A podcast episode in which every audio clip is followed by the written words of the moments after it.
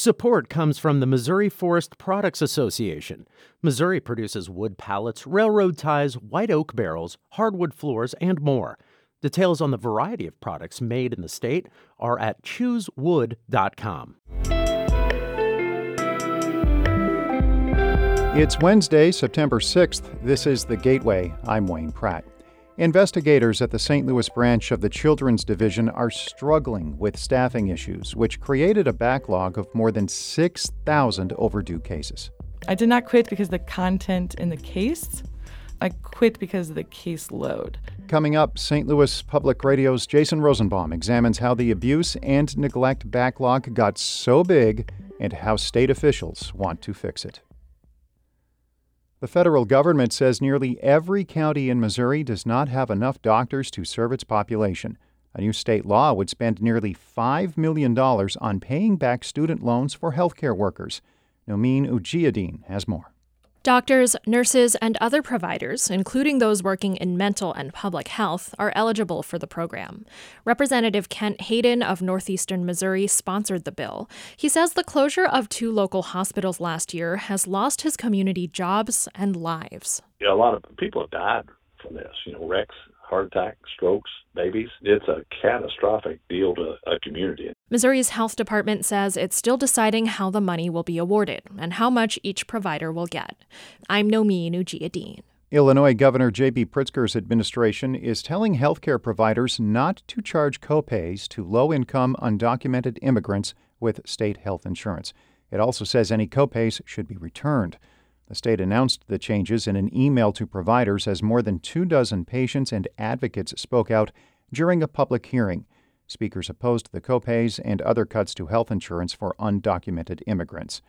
Adela Carlin is with Illinois Partners for Human Service. The administrative rule changes undermines the shared goal of achieving health equity in our state. These changes will exacerbate existing health disparities. Illinois implemented cuts after saying medical care for immigrants was too expensive.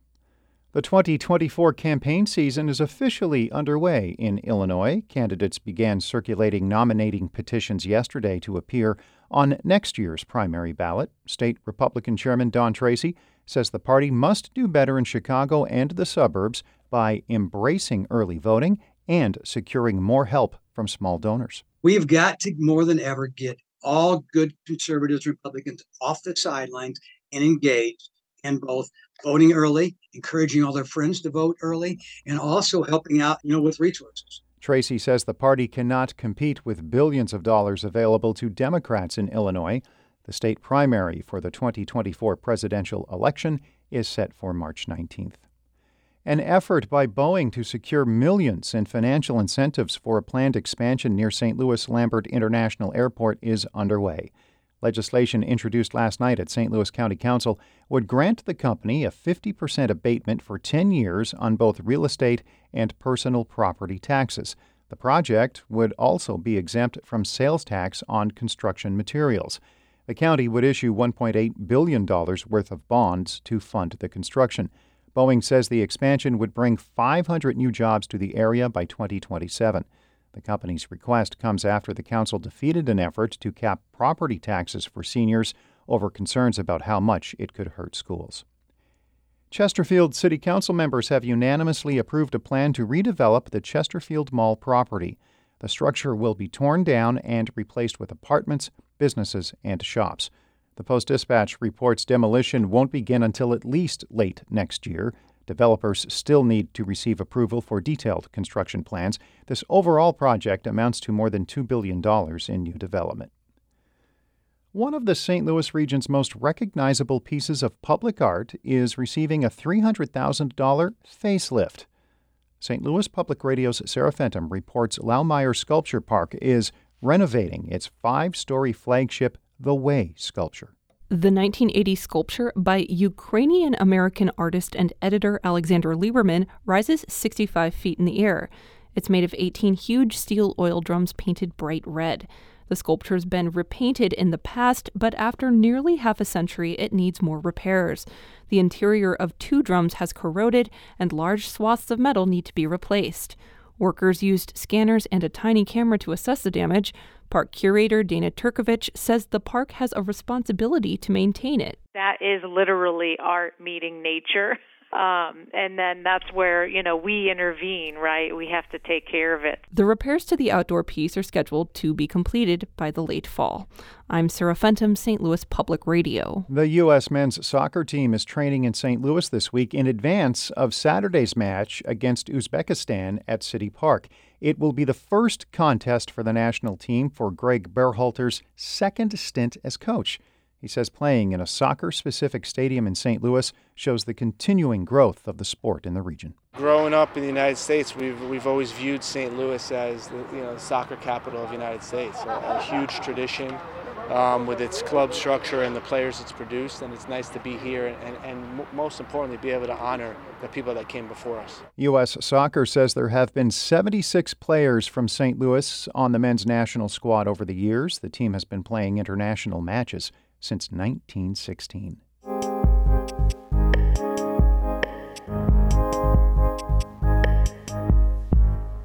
Thousands of child abuse reports come into Missouri's Children's Division every year. Many are investigated and resolved. The biggest outlier is the St. Louis area, where investigators are struggling with huge caseloads. St. Louis Public Radio's Jason Rosenbaum reports clearing the backlog is a big challenge. Last fall, Anna Riley read the newspaper and saw an article about a staffing shortage in Missouri's Children's Division. I read the article. I said, This is something that I can do. This is a position that I can help in. So she went to a job fair and was hired on the spot as an investigator who looks into accusations of child abuse and neglect in St. Louis and St. Louis County. I loved serving my families. I loved being able to help people. Um, a lot of times it's just like a simple advice or like a, hey, mom, dad, you guys are doing good. Uh, just keep doing good, stay on track, you got this. Um, and sometimes those three words or four words could just help a family like uh, you know maintain stability. Soon after she started her job riley discovered that her office was critically short of investigators. That meant that her caseload grew far beyond what she should have been handling riley reached a breaking point after she worked a weekend shift where she was given more cases on top of the ones she was still investigating. She realized there was no way she could climb out of her caseload, so Riley quit. I did not quit because of the content in the case. I quit because of the caseload. Riley's departure as an investigator speaks volumes about the troubles around the St. Louis office of the Children's Division. And some of the numbers that describe the problems are stunning. As of mid August, there are only 16 investigators looking into abuse and neglect in St. Louis and St. Louis County. There should be 60. And there are 6,124 cases of alleged abuse or neglect that were not closed after the department's target of 45 days. It's a backlog that's alarmed elected officials, child welfare experts, and former Children's Division workers like Lazarus Jameson. I firmly believe that like this is a huge problem that leads to unsafety and harm and death. Like we are talking about literal lives, tons and tons of them. So, how did the state get to this point? Part of it comes down to how extensive it is to investigate alleged child abuse or neglect. Once an accusation is routed to an investigator, that person needs to talk to a lot of people the person who made the call to the hotline, the person or people accused of abuse or neglect, and the child who may be at risk. This process can take a lot of time, especially since investigators have to physically visit people's homes. State Representative Keri Ingle used to work as an investigator for the Children's Division. The Lee's Summit Democrat notes that it wasn't unusual to go into a case looking for something specific, and find other alarming issues. I had circumstances where I would get a report of educational neglect, and I walk in and there is really bad hoarding going on in the home. It is absolutely unsanitary. Maybe there are other children there that I that weren't even on the original report. Maybe there's sexual abuse going on. Maybe it's an open meth lab. Like these things happen. Not all of the more than 6,000 overdue cases will result in substantiated abuse or neglect. Some are still open because investigators are so busy that they haven't filed the paperwork yet. Indeed, the average workload for a St. Louis investigator is 150 cases. Some have a higher number than that. A manageable caseload is supposed to be between 12 and 15 cases. Darrell Missey knows this. He's the director of the Children's Division. He does say if a child is in imminent danger, Children's Division workers will try to see that child within a few hours and make sure law enforcement is contacted. But Missey says the lack of staffing means that investigators are in triage mode. Things that are crimes and are, are emergent, you, you, you put on the front burner. And then, you know, the, the dirty house case, the educational neglect case, those things uh, may take some more time because you're not, you're not thinking somebody's going to be harmed today because of that. While Missey and other officials see the 6,124 cases in the St. Louis backlog as an unquestionable problem, they are making progress. Since June, the backlog has been cut by about 700. Governor Mike Parsons says the Children's Division can get a handle on overdue cases if they get enough people. And I'm going from a law enforcement career. When you get a case file stacked on your desk, you know, at some point you're trying to get through case files and that's the wrong area we want to have anybody in that position. We want to make sure they look at those case files, understands the fact of a case, and then understand how to take action. Attracting investigators with bigger salaries is a problem too. The Children's Division cannot increase salaries based on the cost of living in a certain part of the state, according to Department of Social Services Director Robert Knodell. That means that the starting salary for an investigator in rural West Plains and an investigator in suburban St. Louis County is the same, around $43,000 a year.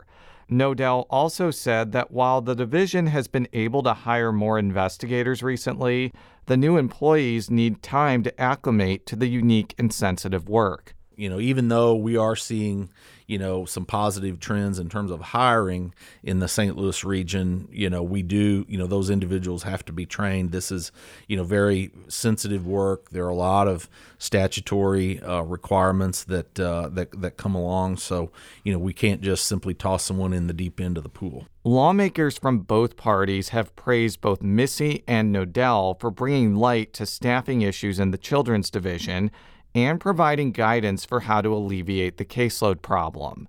Ultimately, Democratic Representative Raychel Proudie of Ferguson says the state urgently needs to find a way to pay investigators more. It's imperative for the children who are at risk. The answer to what happens when we don't do it, though, is that we are going to create a bunch of broken individuals with a myriad of is- issues and trauma from having been abused and neglected, and no one was able to intervene, and children are going to die. Uh, there are no two ways about it. In the meantime, the Children's Division is holding a hiring fair every Tuesday at its Page Avenue office in St. Louis County. They're looking for investigators to help protect the region's children. I'm Jason Rosenbaum. St. Louis Public Radio. Our Fred Ehrlich edited that report, which is a collaboration with the Midwest Newsroom. The Gateway is a production of St. Louis Public Radio, a listener supported service of the University of Missouri St. Louis. Music by Ryan McNeely of Adult Fur. I'm Wayne Pratt.